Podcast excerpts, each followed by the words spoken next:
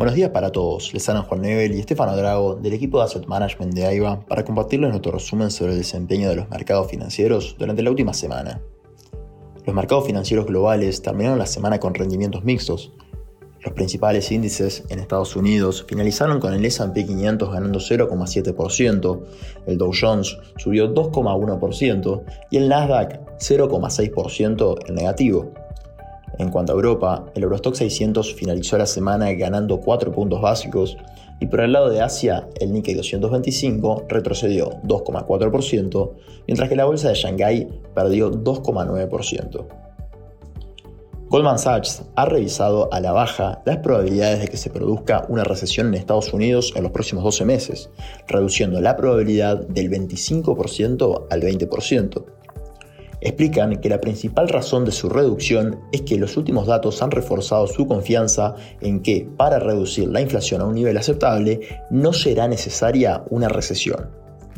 En cuanto a datos económicos, en la zona euro, la inflación cayó a 5,5%, logrando mínimos desde febrero de 2022. De esta forma, ocurrieron 8 meses de descensos desde los máximos alcanzados el pasado octubre del 10,6%. Por su parte, en Reino Unido, la inflación se desaceleró sobre lo esperado, luego de cuatro meses de sorprender al alza. Esto aumenta la esperanza de que el Banco de Inglaterra pueda suavizar su postura frente al ajuste monetario.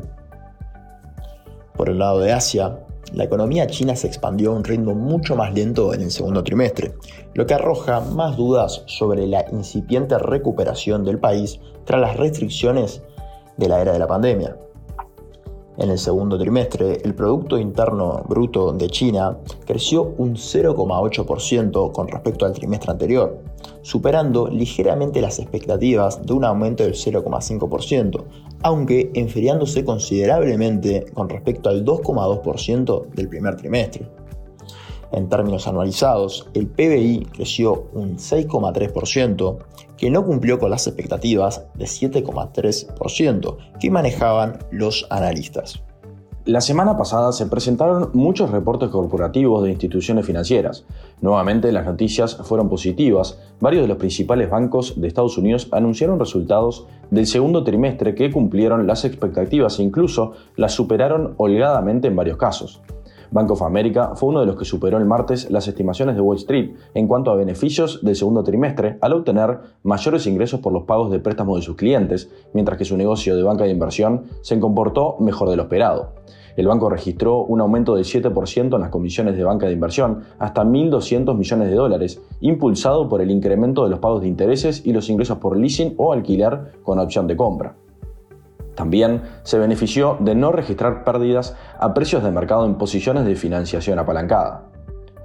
El banco, junto con sus competidores JP Morgan y Wells Fargo, obtuvo una ganancia inesperada al cobrar a los clientes tipos de interés más altos a medida que la Reserva Federal eleva los costes de los préstamos para frenar la persistente inflación. El margen de intereses de BOFA aumentó un 14%.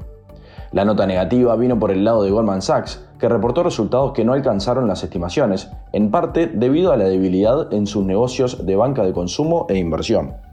Tras una reacción inicial alcista a un beneficio por acción y unos ingresos mejores de lo esperado en su reporte corporativo del segundo trimestre, las acciones de Tesla bajaron abruptamente a la jornada del jueves, lastradas por las previsiones anunciadas durante la presentación detallada de los resultados. La caída en la sesión fue de casi un 10%. El descenso de los márgenes también es motivo de preocupación. Tesla explicó en un documento dirigido a los accionistas que el descenso de los márgenes en el segundo trimestre se debió a la bajada de los precios medios de venta, debido a la combinación de los vehículos vendidos y el precio, y al coste de aumentar la producción de las celdas de batería que se diseñan internamente. En la semana también presentaron resultados otras grandes compañías como Johnson Johnson, Abbott Labs y Philip Morris. Todas superaron las expectativas de los analistas en cuanto a ingresos y beneficios.